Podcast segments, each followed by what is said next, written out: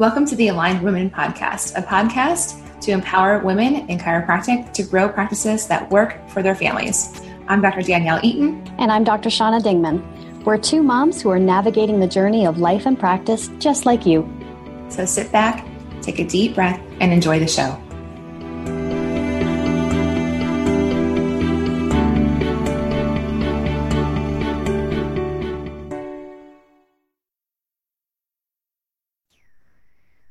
Hey everyone, and welcome to episode 97 of the Aligned Women podcast. I'm Dr. Shauna Dingman, and with me today is my wonderful and amazing and truly gorgeous co-host, Dr. Danielle Eaton. How are you doing today, Dr. Danielle?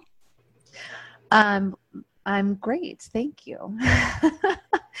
Gosh darn it, Shauna! Every time that you introduce the podcast and you and you do that, I'm get all like giggly and um, blushing and whatever. And it's so interesting to me to think about like why? Why do I feel that way? I don't know what's behind it. Okay, well, anyway, I'm I'm good. Thank you. Podcast episode. It's about yeah, I'm excited actually about today's topic because yeah. this is um, something that I think is really underdressed um, as a whole for women in chiropractic, and um, and I feel like there's so much that we could talk about in this episode, but we're going to keep it concise for you so that this is not a really long episode.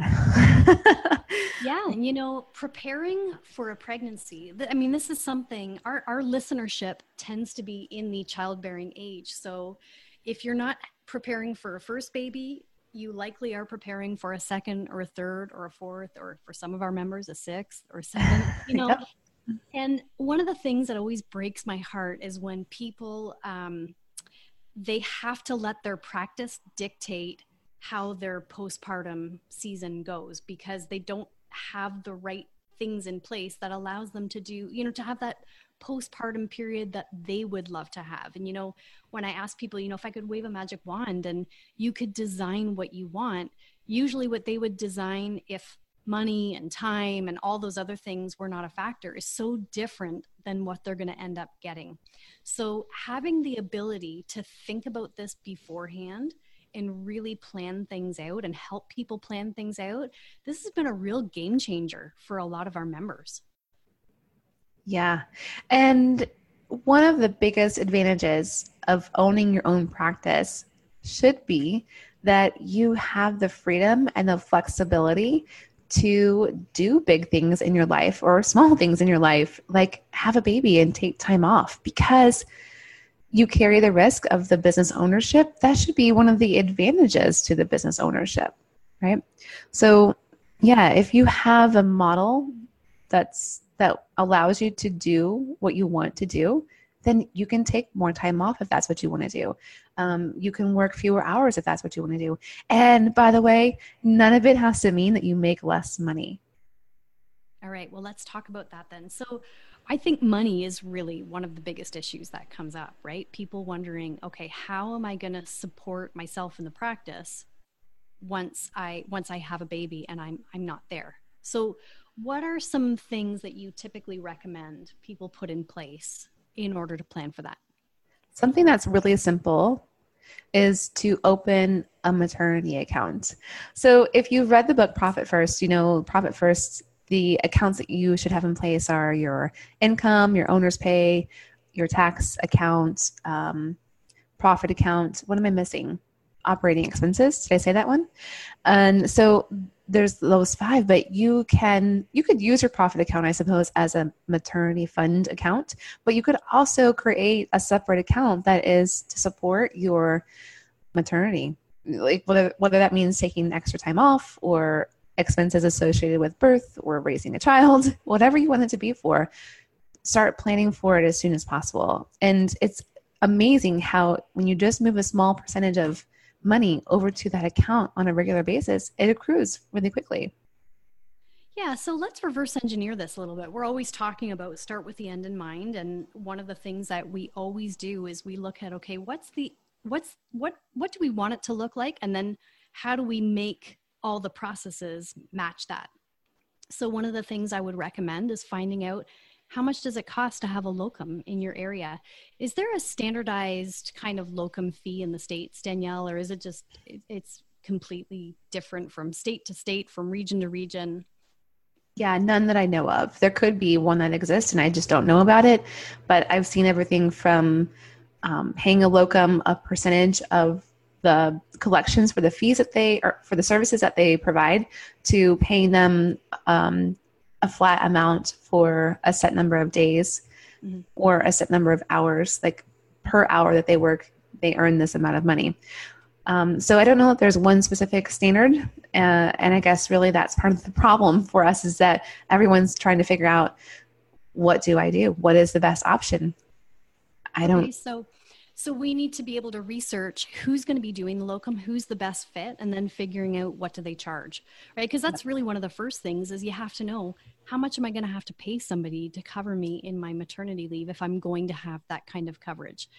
Um, where I am in Ontario, that sort of what's typically done, and it's not mandated, but across the board, what people typically do is 50% of the collections. So if I know that I need to be giving my locum doctor 50% of my collections, I need to first of all make sure that my office expenses are 50% or less. Otherwise, I can't even pay the bills of the office, or maybe I can by drawing on a line of credit or something like that in the short term. Yeah. So knowing who's going to cover your loc your yeah, who's going to be doing your locum. And maybe the first question to ask is how long do I want to take off? And again, wave a magic wand and ask yourself in a perfect world, how long would I love to take off? And then again, you reverse engineer it from there. If you wanted to take four months off, you're going to need a locum to cover your practice. If you only wanted to take two weeks off, you probably don't need a locum to cover your practice and it's not an issue. So you have to know what that's going to look like and then start looking at if you're getting locum coverage, who's it going to be? What does it cost? And then reverse engineering it from there. What are my expenses? How am I going to be able to pay for all this? And then start to break it down into, you know, if I know I want to get pregnant next year, okay, I've got 52 weeks between now and then. I need to be putting away like X amount divided by 52. I need to put away this much each week into my, etern- my maternity account in order to cover it. Well, yep, that would certainly be the ideal scenario, right? Where we plan ahead for a, a pregnancy and a new child in our family. And the reality is that oftentimes pregnancy happens without it necessarily being in your plan. But if that's the case, just know that you still have some flexibility to change your practice as you need to. Um, yes, you can start saving money at any point in time. And starting at any point in time is better than never having started at all. so, well, maybe you're listening to this podcast going, well, yeah, it would have been great if I had been saving money for a year before I was pregnant, but that didn't happen. That's okay. Start where you are right now. Exactly. Shauna, when you mentioned um, if you want to take two weeks off, that you may not have to have a locum cover your practice, do you think that taking two weeks off is ideal? I think that birthing a baby is a lot on your body. Um, again, it all comes back to you get to choose, right? So if you think it's ideal, then it's ideal for you. What's right? Well, your body's going through a lot. There's a lot of shifting. Um, there's a lot of bleeding that happens after. I know for me, I bled copious amounts for probably a good four weeks after I had my babies. And so I found that my energy was drained really, really easily. I'm someone who's sort of prone to um, low iron. So I was almost anemic during that time. And for me, trying to, um, you know, trying to run a practice after just having birthed a baby, it's, it was definitely not ideal for me. And I, I've done it like, I've done the whole gamut. So I, um, when we had Jackson, I had him during the last week of our third year final exams, or sorry, during the week of our, our third year final exams. So I got to I got to miss two exams because I had a baby. And then the next week we naturally had off as kind of a term turnover. But then the following Monday morning, I was bum in seed at 8 a.m. with a newborn baby and my, you know, all this all the stuff and collateral that went along with that and we were in clinic so i had 20 hours a week sorry 24 hours a week of clinic 20 hours a week of classes and trying to do this all while figuring out nursing and latching and uh, like feeding and all the other stuff sleepless nights and everything that was going on with a newborn. And I, I barely even remember that time period to be honest so that definitely was not optimal for my health whereas with my other ones because i was in practice by that point with craig I could take off whatever time I wanted because he just covered our practice. And from a financial standpoint, it didn't really make a difference in our our finances at all because he just absorbed my patients. Um, so I, I really I had long time. I had almost no time, and my favorite was where when I had Jenna, I actually took a month off before I had her um, and I can't remember why I did that. I think it was more by good luck than good management, but I ended up having a month off before. That made such a difference in my birth, like how mm. I felt going into the birthing process. I told my patients I'd be back in three months, and I just never, I didn't go back for almost a year. I think it was 11 months I took off. So, um, you know, having that time before, if you can swing it, is really helpful too. But again, you're the mom and you're the business owner. That's where it's great. You get to decide what's best for you. Yeah, you know, with my first baby, I had no clue what I was in for with motherhood. I had no idea how I would feel after she was born. Um, and it wasn't like, it wasn't like I had no idea, as in, like, I was trying to figure it out. It was that the way that I felt after having had a baby, like with the birth, and just taking care of a newborn, I had no idea how exhausting and consuming it was going to be for me. Mm-hmm. Now, I mean, was she a good baby? Yeah. it wasn't like we had any, you know, like major health challenges or anything like that at all. It was just so much more than what I had anticipated. So, all the planning in the world would have only gotten me so far because there was no way for me to know that I was going to feel like that after she was born. Yeah, it's certainly not something you can explain to people until you're until you're in it. But when you talk about planning, there are some things that I can tell you are great to plan. Having a bunch of meals in the freezer, like getting your mother or your mother-in-law if they're around to, to like stack your freezer. Um, asking for help. My mom, my mom was a nurse, and um, I loved. My mom would come. She was there for me during the birth. So, like I said in the last podcast, we had home births. Um, having my mom there, she was so good at knowing the kind of touch that I needed during the birth. I did not want my husband touching me, but my mom knew exactly what to do. And she stayed with us for the better part of a week after each baby was born. And she was fantastic about just doing everything around the house. So, having someone who can help manage the the day-to-dayness of your house especially if you have other kids is so helpful do not try and do it all on your own like ladies we are past the age of thinking we can do this all on our own we are not designed to do this on our own so if you don't have family close by who will come and help especially in those early days or a couple of weeks right after a baby find people people in your church neighbors like start getting names of people that you can call on. Don't be shy about asking people for meals people who will look after your other kids for a day a night or whatever. Just if for nothing else so you can lie down and sleep when your baby's sleeping.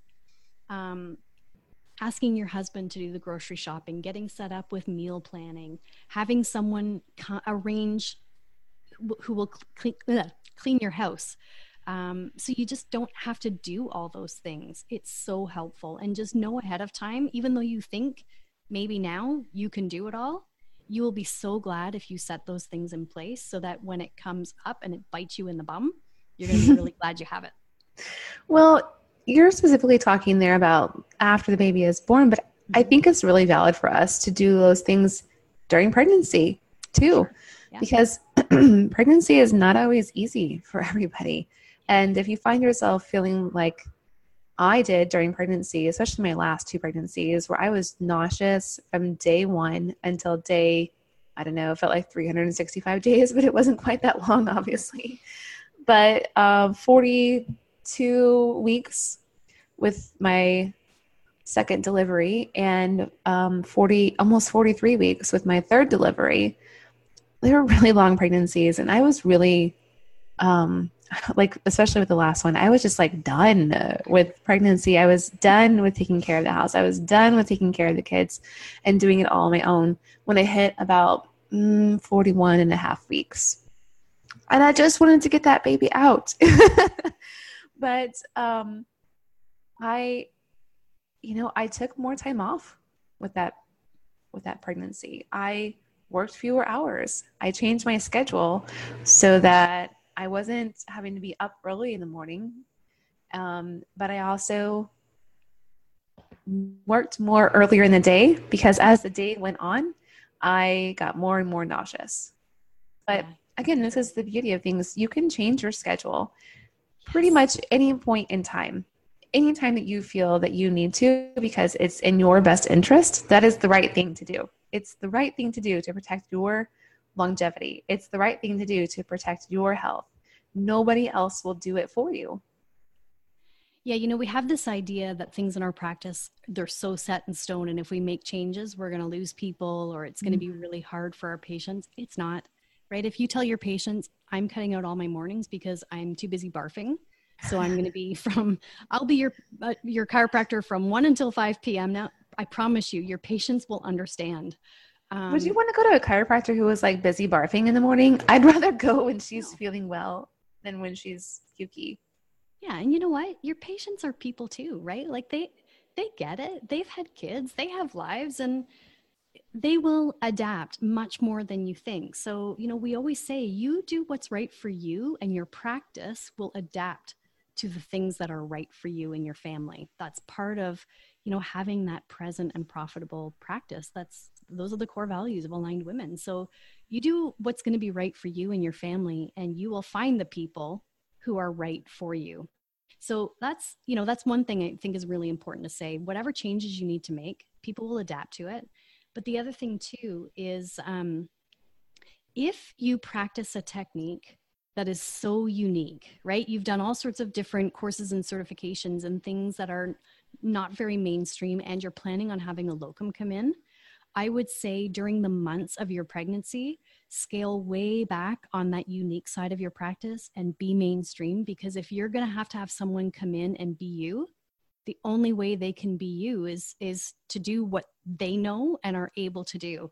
So you may have to cut out some things and sort of retrain your patients while you're pregnant so that when your locum comes in, there isn't this crazy transition where they're doing something that just feels completely different to your people and they go, This sucks, I'm going somewhere else, and maybe I'll find my way back to you mm-hmm. when she comes back, but maybe not.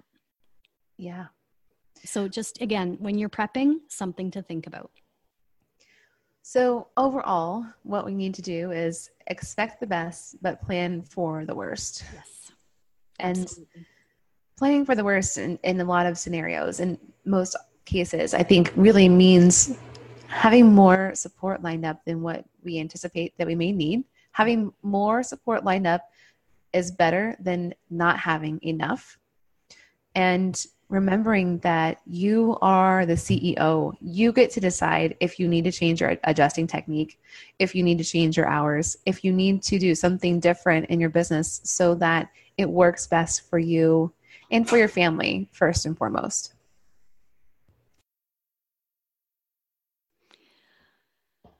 All right, so we hope that those strategies and tips have helped you as you're planning your practice through pregnancy.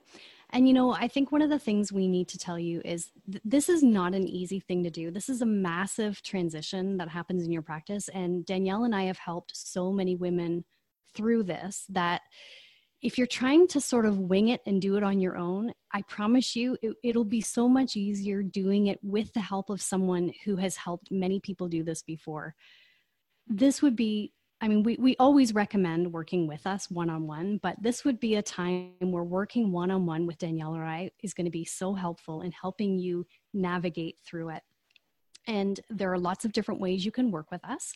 If you go to alignedwomen.com forward slash work with us, you can see the different options. You can choose a mastermind, you can choose one on one coaching, or you can choose an individual strategy session. We would love to help you have the most amazing pregnancy you can possibly have and the smoothest transition into motherhood that you can possibly have. So, Danielle, did you have anything else you wanted to add before we say goodbye? Only that, yes, we've helped a lot of people navigate their pregnancy and maternity leave. And we've also done it a few times ourselves individually oh, yeah, as well. That's all.